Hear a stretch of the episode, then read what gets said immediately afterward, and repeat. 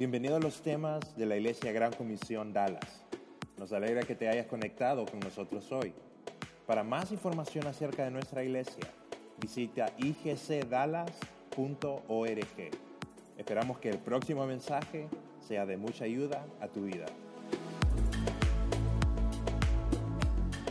Es un gran privilegio poder estar con ustedes en, en esta tarde, especialmente, creo que bien lo dijo Edgardo en un momento cuando eh, veníamos a conversar acerca de matrimonio, veníamos a conversar acerca de, diferentes áreas de, la vida cristiana, espiritual, y, Dios cambia los planes. La vida es incierta, no cabe duda. Eh, muchas veces uno planifica y es bueno planificar, es bueno tener dirección de futuro, es bueno tener una visión, pero hay momentos en que Dios dice, esa visión es buena, pero tengo algo, algo mejor para ti.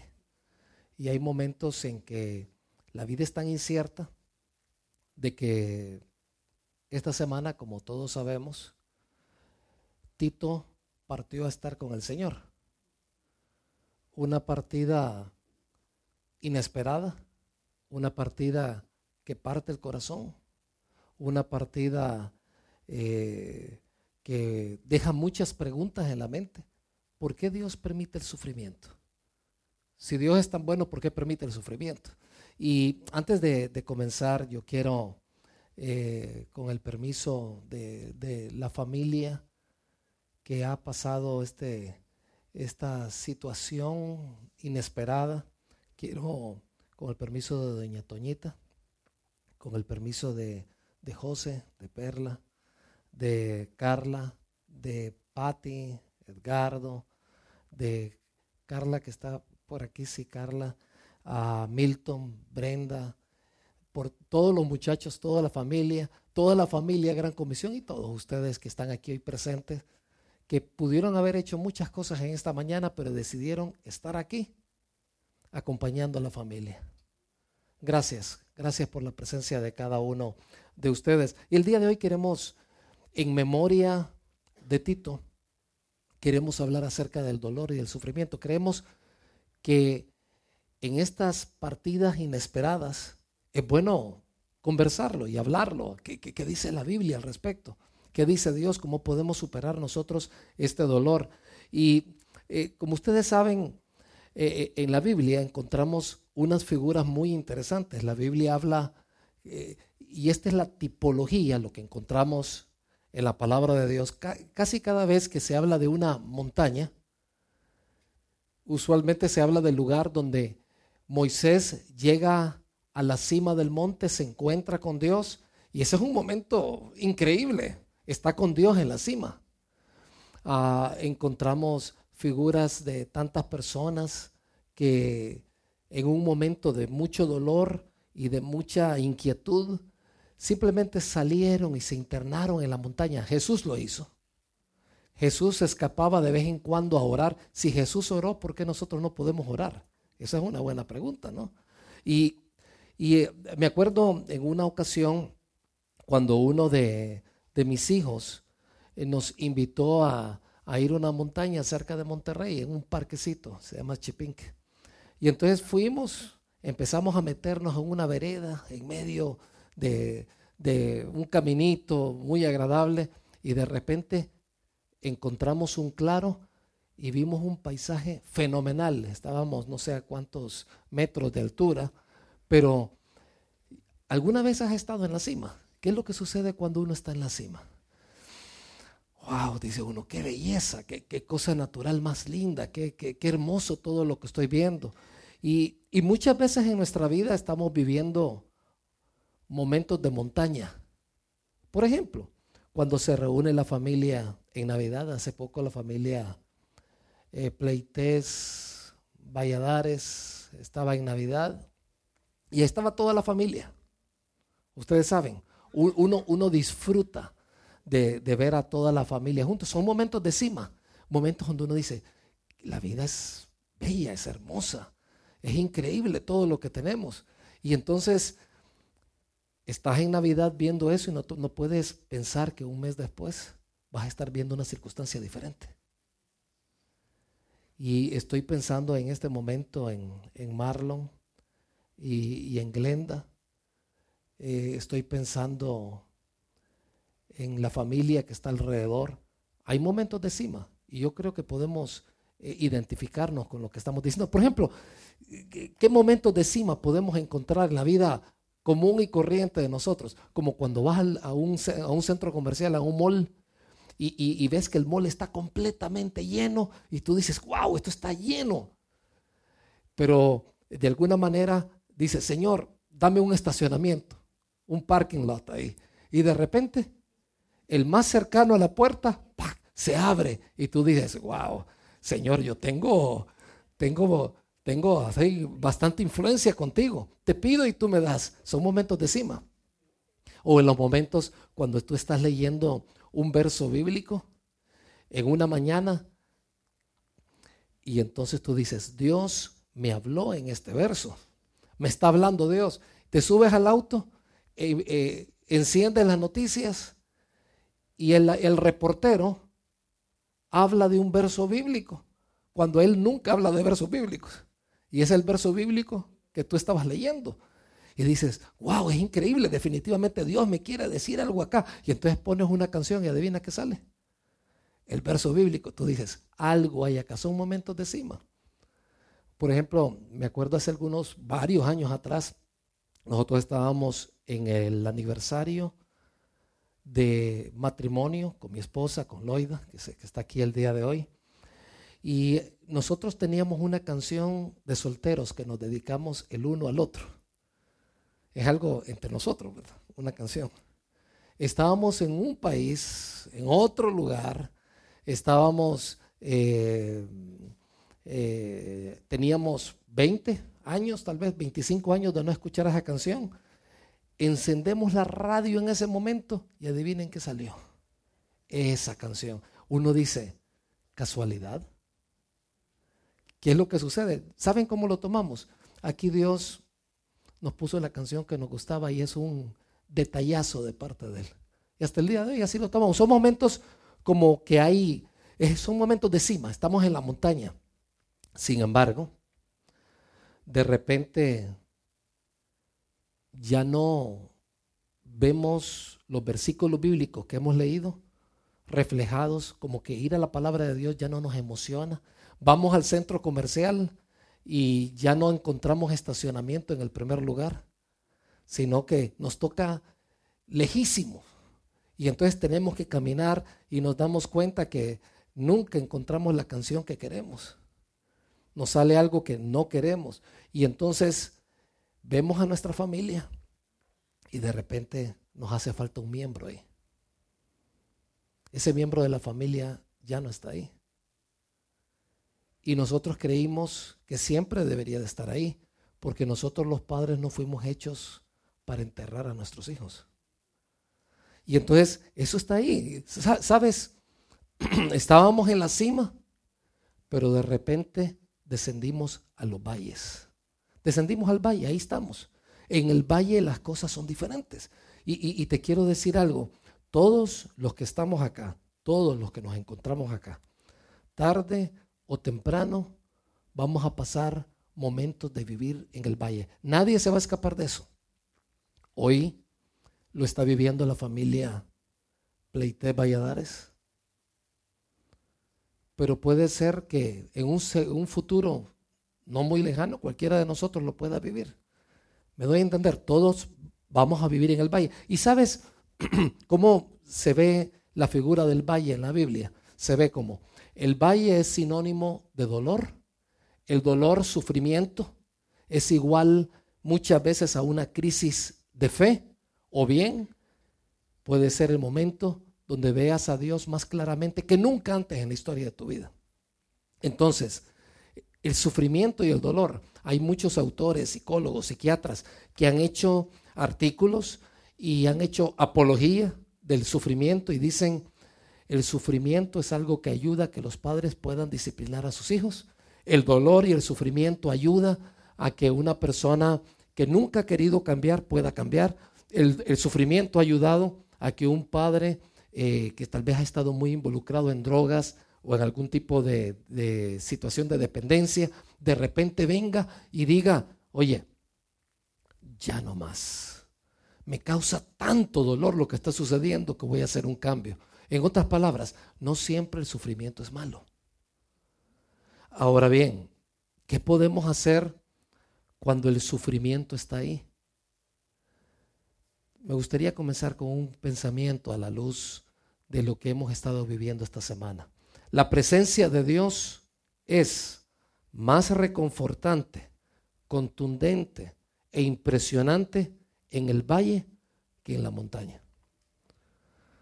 Son momentos como estos donde nosotros nos damos cuenta de que no somos eternos, nos damos cuenta de que tarde o temprano vamos a encontrarnos con el Señor, que nos vamos a encontrar con la realidad de una vida. Son momentos como estos. Fíjate que en momentos de montaña uno muchas veces no piensa tanto en Dios. En estos momentos todo es muy diferente. Dice el, el rey David, decía en el Salmo 23, si ustedes me pueden acompañar a leerlo, decía, aunque yo pase por el valle más oscuro. ¿Cómo podría ser el valle más oscuro en tu situación? Por ejemplo, en este momento puedo, puedo pensar que Tito se nos adelantó, pero el valle pudo haber sido más oscuro. Pero ¿cuál sería la figura de un valle más oscuro para ti? Y dice David, aunque yo pase por el valle más oscuro, no temeré, porque tú estás a mi lado. ¿Y qué, es lo que pasa? Que cuando uno pasa por un valle oscuro, uno no sabe con qué se va a enfrentar. Uno dice, aquí un miembro querido de mi familia ya no está con nosotros. ¿Y qué puede decirse de que eso me suceda a mí pronto con un miembro de mi familia? Sea, hay temor, hay inquietud. Nadie, para nadie es un secreto que estamos viviendo en el tiempo de la información. El Internet tiene mucha información. Hay blogs enteros acerca de cómo hacer ciertas cosas que no son de Dios y que apresuran a que las personas no estén en este mundo. Hay películas que le enseñan a los jóvenes cómo hacer ciertas cosas. Entonces, vivimos en un valle muy oscuro, ¿no crees tú?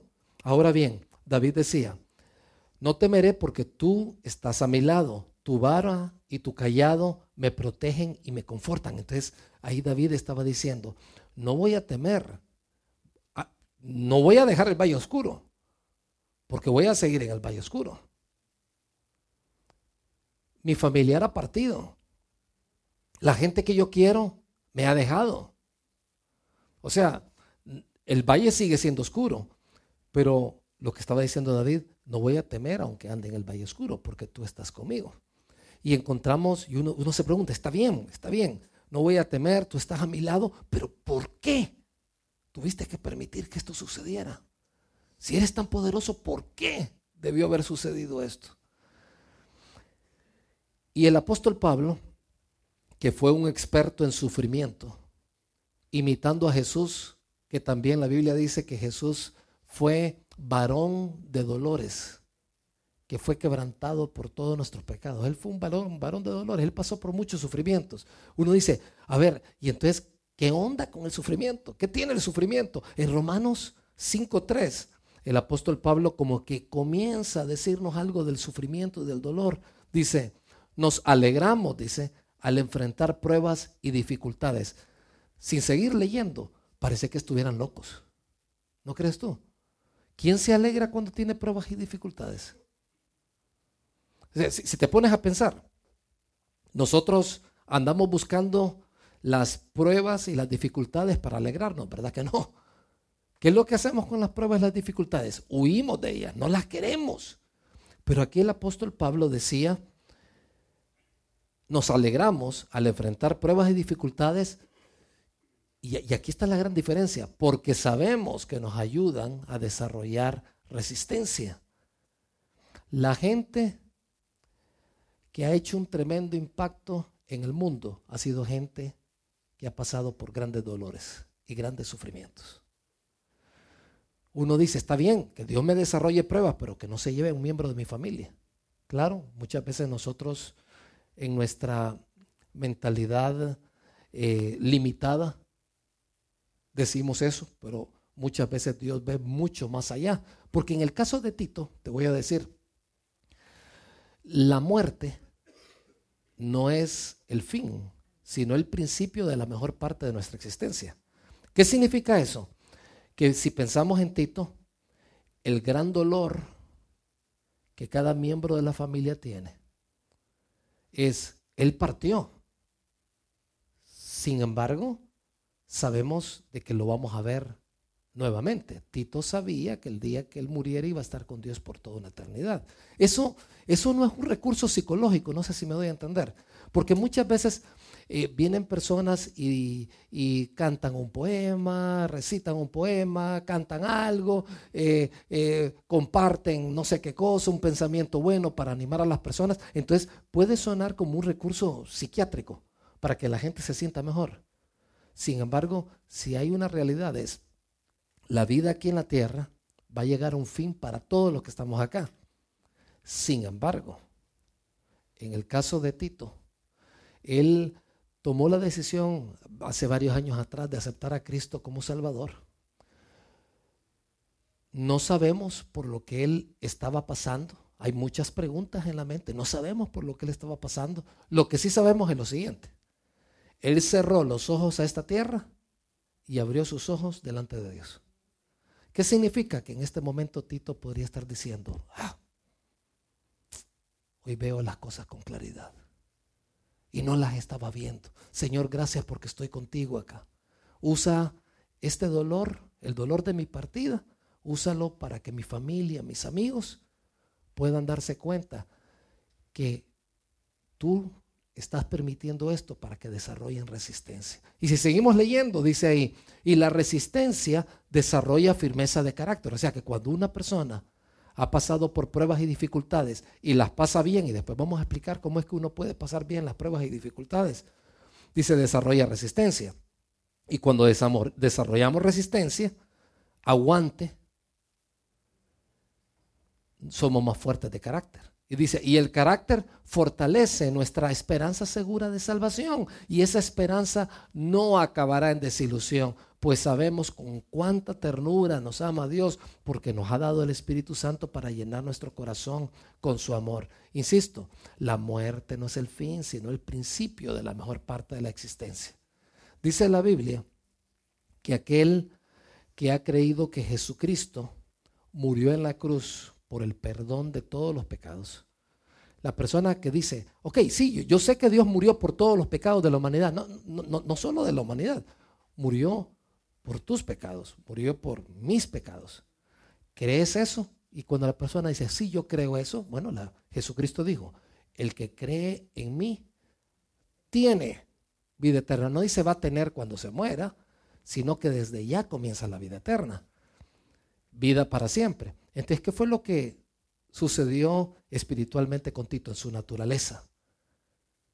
Él creyó en Jesucristo, él tenía vida eterna y ahora, ¿dónde está? Está con el Señor. Y eso es importante porque, eh, eh, te, insisto en esto, puedes tener muchas preguntas, puedes tener muchas inquietudes, pero, pero la verdad es que el fin de la existencia en el caso de Tito no ha sucedido. Está, fíjense que está viviendo la mejor parte de su existencia. Está viviendo la mejor parte de su vida eterna porque está con el Señor. Ahora bien, ¿cómo imitar a David en esto? ¿Cómo imitar a Pablo? ¿Cómo imitar a Jesús? Esa es una pregunta válida, ¿no crees tú? ¿Cómo, cómo imitar que cada una de estas personas en el sufrimiento pudieron desarrollar carácter y que Dios los haya usado bastante? Quiero, quiero explicar lo siguiente.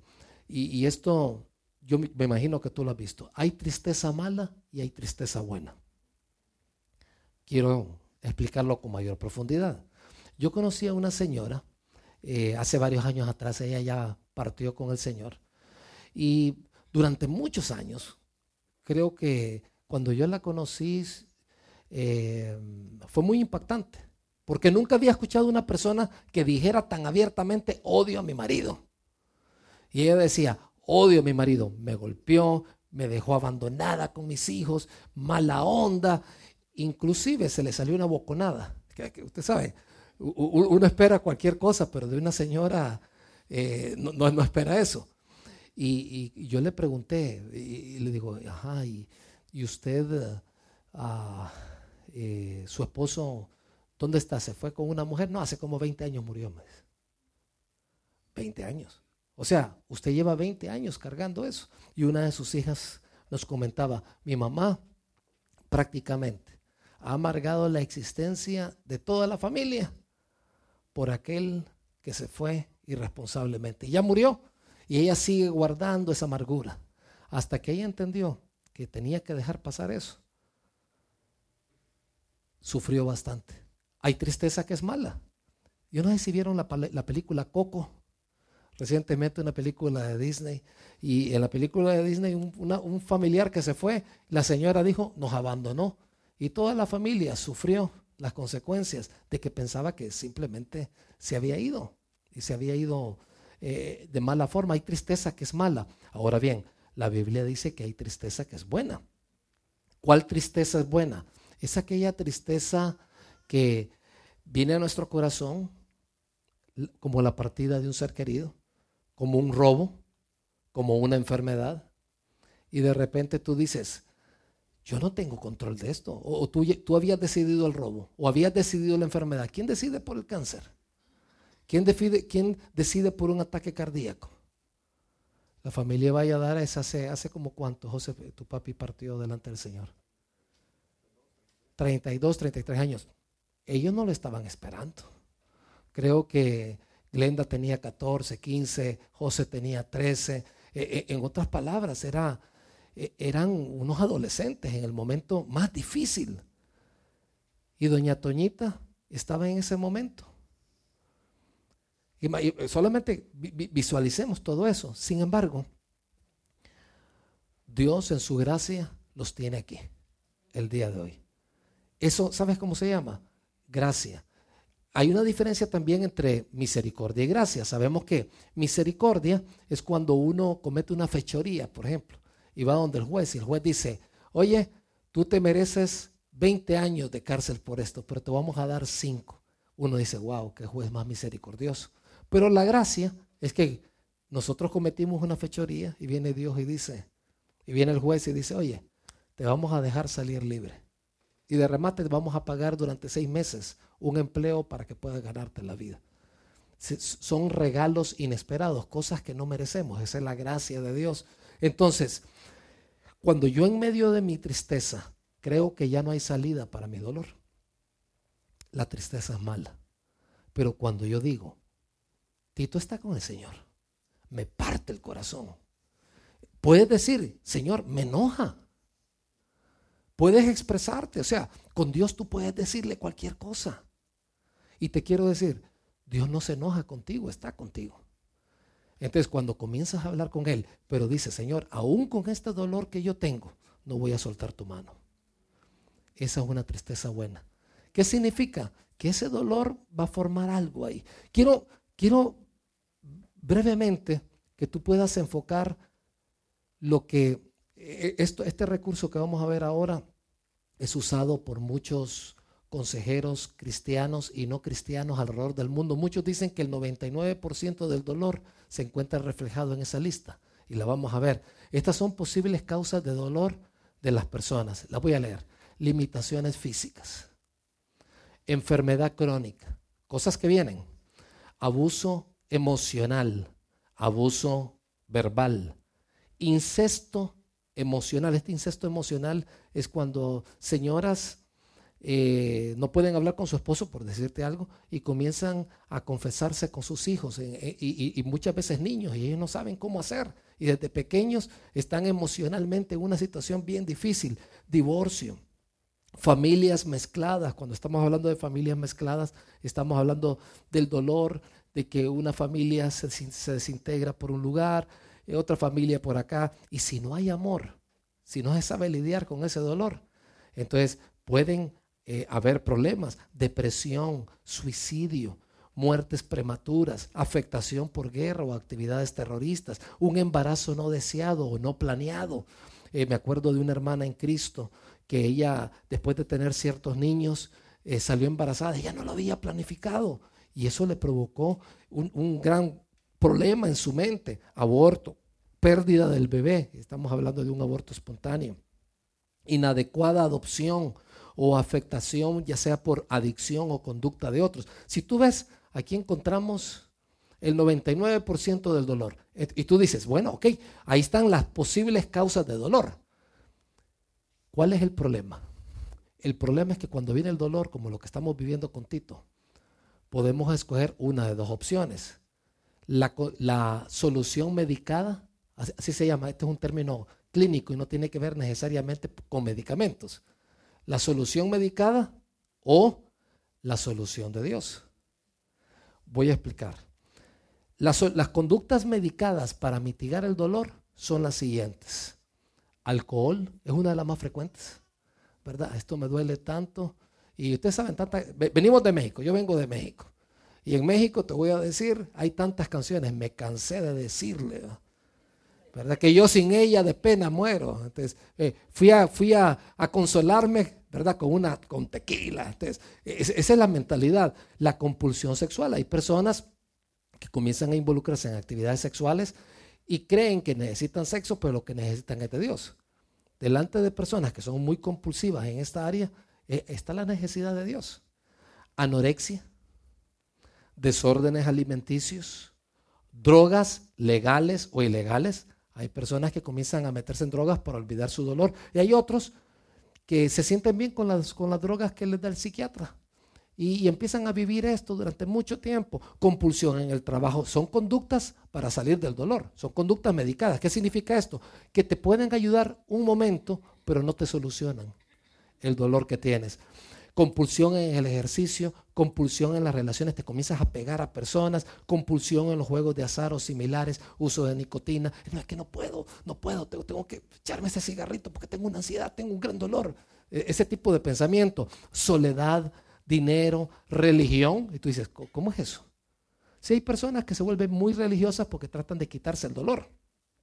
Pero aquí no estamos hablando de religión. Religión es querer volver a atar a Dios. Nosotros ya estamos atados a Dios por la sangre de Jesucristo en la cruz. Control, perfeccionismo, conducta complaciente, rabia. Y si tú encuentras ahí, ahí, ahí tenemos prácticamente toda la lista, a excepción de una que nos hace falta. Suicidio. Hay personas que tratan de resolver el dolor que tienen en la vida a través de venir y partir delante de la presencia de Dios anticipadamente. Entonces tú, tú ves toda esta lista y, y yo te hago una pregunta, ¿cómo has lidiado con el dolor en el pasado? Aquí está el dolor. Dice en 2 de Corintios capítulo 12 el apóstol Pablo, porque él nos dice cómo lidiar con el dolor. Dice, en tres ocasiones distintas le supliqué al Señor que me la quitara. Quiero contarte la historia de Pablo. Pablo fue apedreado en una ciudad llamada Listra. Yo, yo no sé si alguna vez te han apedreado. A mí me sucedió una vez, yo estudié en un colegio, Marlon Milton, ¿ustedes estuvieron en la Salle? No, ok. En una ciudad hace tiempo atrás, mucho antes que estos chicos, y teníamos una montañita, así le decíamos la montañita, detrás del gimnasio del, del colegio. La montañita no era nada más ni nada menos que montón de desechos de construcción que se fueron apilando ahí. Entonces a nosotros nos gustaba jugar, como niños que éramos, con guerra de piedras, imagínense ustedes. Y un día nos fuimos y era escuela solamente de varones, peor, éramos unos cavernícolas que estábamos ahí. Y me acuerdo que fuimos a jugar y, estábamos tirando piedras y todo eso. Y, y, en eso me puse de pie, ustedes saben, con piedras acá y listos para disparar. Y de repente sentí algo en la cabeza que me estaba chorreando y era sangre. Y en ese momento no pasó nada, o sea, yo no sentí el, golpe, pero después de eso se me inflamó. Era, era, otra cabeza encima de la cabeza. Y me llevaron al hospital, me costuraron, ahí anduve con, parecía curas con el, con el, aparte del pelo que, me, que me quitaron. De hecho, un par de amigos me comenzaron a decir el curita debido a eso. Y, digo yo, y eso fue solamente fue una pedrada. ¿Qué tal en el caso de, de, Pablo, que lo apedrearon? Dice la Biblia que lo dieron por muerto. Fue tal el desastre de, toda la, de, todo ese linchamiento que decían, está muerto, déjenlo. Pero vino, eh, vinieron los cristianos, lo rodearon y dice que Pablo se levantó. Y uno dice, ¿murió o no murió? ¿Qué fue lo que pasó ahí? Bueno, Pablo explica, eso es lo que está explicando. Dice, yo me levanté, dice, allí hay un hombre que hace muchos años atrás fue y estuvo con Dios. En el cuerpo fuera del cuerpo, yo no lo sé, dice, no lo puedo explicar, pero vio cosas increíbles, dice. Y Dios le dijo, ya que tuviste estas cosas, para que no te pongas orgulloso, te voy a enviar un aguijón en la carne, para que no te pongas orgulloso. Entonces la gente dice, ¿y, qué significa este aguijón? O sea, que para que Pablo no, dijera, ya ven, aquí está Pablo, el único que fue al cielo, ustedes no. Para que eso no lo pusiera orgulloso, dicen, yo permití que tuvieran que tuviera un aguijón en la carne. ¿Qué fue el aguijón en la carne? Algunos dicen que tuvo una conjuntivitis, que fue una, un problema de los ojos que le supuraban los ojos. Entonces el gran apóstol Pablo, para que fuera humilde, cuando tú lo mirabas a él, le mirabas a alguien con un ojo bien salido, ¿verdad? Es supurando, imagínate. Esa era la impresión del gran apóstol Pablo. No era un Billy Graham, pues ver a Billy Graham, impresionante. Ver a aquel hombre hablando y predicando, o ver a alguno de estos líderes que están ahí, pero, pero no era así. Era un hombre que no era atractivo, en absoluto. Entonces dice Pablo, en tres ocasiones distintas le supliqué al Señor que me la quitara. Tres veces uno dice, pero solamente tres veces en tanto tiempo. Yo creo que cuando aquí la palabra clave es la palabra suplicar. Suplicar significa arrodillarte, llorar, decir, Señor, quítame esto, quítamelo, por favor. Dice, tres veces le supliqué al Señor que me la quitara. Y cada vez Él me dijo, lee conmigo, mi gracia es todo lo que necesitas. Mi poder actúa mejor en la debilidad. O sea, lo que Dios está diciendo, no necesitas nada más. Lo único que, necesitas es a mí. Es lo único que necesitas. Estás pasando por ese dolor. Lo único que necesitas soy yo. Y sigue diciendo Pablo, así que, a consecuencia de, a consecuencia de eso, ahora me alegra jactarme de mis debilidades para que el poder de Cristo pueda actuar a través de mí. Por esto me deleito en mis debilidades en los insultos, en privaciones, en persecuciones, en dificultades que sufro por Cristo, porque cuando soy débil, entonces es que soy fuerte. Te quiero decir, tal vez en estos minutos para terminar, y esto es importante, tal vez una de las cosas más importantes que puedes poner en práctica en tu vida. Cuando una persona se cree una mentira, y la información que te dan es mentira y te crees esa mentira, eso te afecta. Por ejemplo, si tú llamas a, a, una línea aérea, dices, perdón, ¿a qué horas está saliendo el vuelo de Dallas para Atlanta? Y tú estás llamando. No eres tecnológico, así que llamaste. Y te contestó alguien apresurado y te dice, a la 1.45 sale. Y tú dices, pues bien, si es a la 1.45, puedo estar a las 12 y media en el aeropuerto, ¿verdad? Porque es un vuelo local. Tú piensas eso. Pero te das cuenta al llegar allá que no era la 1.45, sino que salió a las 12.45. ¿Qué fue lo que te sucedió? Te, tuviste una mala información. Y eso no fue una mentira, simplemente fue una mala información. Ahora bien, ¿qué pasa cuando estás creyendo una mentira? Una mentira que te dice, oye, tienes cáncer, mejor muérete. Oye, te dejó tu marido. No vas a poder seguir adelante con estos niños. Mejor busca qué hacer. Mejor despídete de este mundo. O te dejó el novio. Pobrecita, el tren te va a dejar. Y cosas por el estilo. Entonces comenzamos a creer mentiras, mentira tras mentira, mentira tras mentira. Entonces, ¿qué podemos hacer en medio del dolor? En primer lugar, podemos ir al trono de la gracia para buscar consuelo. Eso es lo primero que podemos hacer. ¿A dónde podemos ir? A aquel que quita el dolor o aquel en el cual nos podemos refugiar. En segundo lugar, no empeorar nuestro dolor. ¿Qué significa eso de empeorar nuestro dolor? Si yo pienso que Tito nunca lo voy a ver, tengo razones para sentirme destrozado. Ya de por sí hay dolor. Repito, los padres no fuimos hechos para enterrar a nuestros hijos, sino viceversa. ¿Estás de acuerdo conmigo? Entonces, si eso sucede, ¿cómo podemos empeorar nuestro dolor? Simplemente, y yo creo que es, lo tercero, es, eh, eh, podemos empeorarlo creyendo la mentira. Y por eso es que debemos de aprender a enfrentar con la verdad tu dolor. Quiero preguntarte, ¿dónde está Tito hoy? Sí, ¿dónde está? Con el Señor. ¿Tienes dudas de eso? Probablemente tienes que trabajar mucho tu teología. Porque te voy a decir, el Dios de la Biblia dice, el que cree en mí tiene vida eterna. No dice qué es lo que vas a hacer en tu vida o qué vas a dejar de hacer en tu vida. No es que a Dios no le importen las obras. A Dios sí le interesan las obras. Lo que no quiere es que, él, que tú creas que las buenas obras te van a salvar portándote bien, que te van a llevar al cielo. El cielo, tener el cielo, no se gana por obras y no se pierde por malas obras. Es un regalo de Dios para todo aquel que cree. Y si tú estás aquí el día de hoy, te quiero decir, la verdad, Tito, está con el Señor. No sé si él está consciente de esta reunión o no. Muchos autores cristianos piensan que sí, que es otra dimensión y piensan que sí, y a la vez que está alegre con el Señor y a la vez está consciente de sus acciones. Y hay amor. Entonces,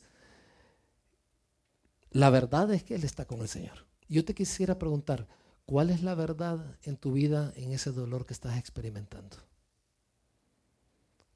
¿Cáncer? ¿Una enfermedad? ¿Una situación de, de problema mental? Toma en serio la depresión y toma en serio el desánimo. O sea, no, no ocultes cuando te sientas mal y cuando tengas ideas que están llenas de pensamientos de autodestrucción. No, lo primero que tienes que decir es, algo no está bien en mí, necesito buscar ayuda profesional. Inmediatamente, tengo que salir y tengo que hacerlo. En otras palabras, enfrentemos nuestro dolor con, con la verdad. Y quiero terminar con este verso, Génesis 50, 20. Ustedes, decía José, después de que le estaba hablando a todos sus hermanos que lo vendieron. Estos, estos hermanos que tenía José, el hijo de Jacob, eran empresarios sin, pero empresarios de los malos, ¿verdad? Vendieron a su hermano, lo iban a matar, pero alguien dijo, mejor vendámoslo y saquemos ganancia. Entonces lo vendieron, se lo vendieron a unos paisanos míos. Y dice, ustedes se propusieron hacerme mal, pero Dios dispuso todo para bien. Él me puso en este cargo para que yo pudiera salvar la vida de muchas personas. Ayer hablando con Marlon y con Glenda en la noche, me decía Glenda, o nos decía, porque estábamos con Lloyd ahí, ya hay personas que están siendo ayudadas, están siendo eh, movidas por lo que nosotros hemos pasado. Entonces uno dice, wow. O sea que se tienen, tienen que partir miembros de mi familia para que yo sea usado. Yo no quisiera eso, pero sí. me tiene que pegar cáncer para poder ayudar a otras personas con cáncer. ¿Puedo yo ayudar a una persona sin padecer de cáncer? Claro que sí. Pero aquella persona que ha pasado eso es mucho más efectiva en eso que está haciendo. Entonces, mis queridos hermanos y querida familia que está aquí el día de hoy. Eh, tu dolor a la larga se hace más resistente para que puedas ayudar a muchas personas. No entendemos la magnitud del dolor. Creo que no hay nadie en este mundo que pueda sentirlo más que la familia. Así que no, como que no es muy útil muchas veces acercarnos donde ellos y decirles, sea fuerte, sea fuerte, porque no. Ya el Señor les da esa fuerza. Pero sí podemos tener respuestas. Dios es bueno con nosotros. Dios ha sido bueno con la familia. No lo entendemos. No nos gusta. Nos puede enojar. Pero Dios sigue siendo bueno todo el tiempo. En todo momento, todo el tiempo. Y Marlon, Glenda y a toda la familia que está acá, Milton, Brenda, José, Carla, Pati, Edgardo, muchachos, doña Toñita, muy en especial. Queremos decirles que los queremos mucho. Cada vez que el desasosiego venga, el dolor venga, no pensemos en el Tito último que vimos, sino en el Tito glorificado. Está con el Señor, los está esperando. Es una motivación para verlo. Los está esperando. Está con Dios para toda la eternidad. Y por eso fue que el gran apóstol Pablo dijo, ¿dónde está, oh muerte, tu sepulcro? ¿Dónde está, oh muerte, tu aguijón? ¿Dónde está? No hay nada que nos pueda separar de Tito, no hay nada que nos pueda separar de Dios. Vamos a orar, vamos a cerrar nuestros ojos. Quisiéramos pedirles a, la familia Pleites Valladares, Marlon, Glenda, si ustedes pueden pasar aquí. Está Nicole aquí, Danielito. Si, si nos pueden acompañar. Nicole, puedes venir aquí al lado de tu papi y de tu mami. Quisiera pedirles a todos ustedes que se pongan de pie y vamos a orar por la familia. Sabemos que hay bastante familia, hay tanta familia que llenaríamos todo este lugar. Y en este momento lo que vamos a hacer es que vamos a pedirle a Dios que el consuelo de Él la tristeza buena pueda venir y hacer el trabajo en la vida de nuestros queridos hermanos y que Dios los use de una gran forma. Señor, gracias por la vida de Tito. Dios, no tenemos nada más que decirte de él. Gracias por su vida. Esta reunión en memoria de él, Señor, lo único que, nos dice es... Eh, que nos gozamos, nos alegramos en lo que tú trabajaste en su vida. Buen muchacho, un buen hijo, estudioso. Y Señor, en este momento sabemos las múltiples preguntas que la familia, sus hermanos, los familiares alrededor, los amigos pueden estarse haciendo. Pero sabemos, Señor, que tú lo tienes contigo. Y está contigo. Señor, gracias por Tito. Gracias por cuidarlo. Gracias por ampararlo en tus, en tus, en tus cuidados maravillosos. Te pedimos por Doña Toñita, Señor. Por Carla, por José Perla, por Edgardo, Patti, por todos los muchachos que están acá tan lindos, tan especiales, por Milton, Brenda, Señor, por la familia allá en Honduras, eh, por todos los, por toda la familia Pleites que en este momento, eh, Señor, está viviendo a distancia ese dolor. Te queremos pedir que tú puedas tocar sus corazones pueda llenarlos de tu amor y de tu consuelo, porque el único consuelo es el que viene de ti. gracias Señor, que constantemente, cuando la incertidumbre y el dolor les pueda embargar, que puedan recordarse. Te voy a ver, Tito. Te voy a ver otra vez. Y vamos a conversar y vamos a abrazarnos. Gracias, Señor, por esa verdad maravillosa. En el nombre de Cristo Jesús.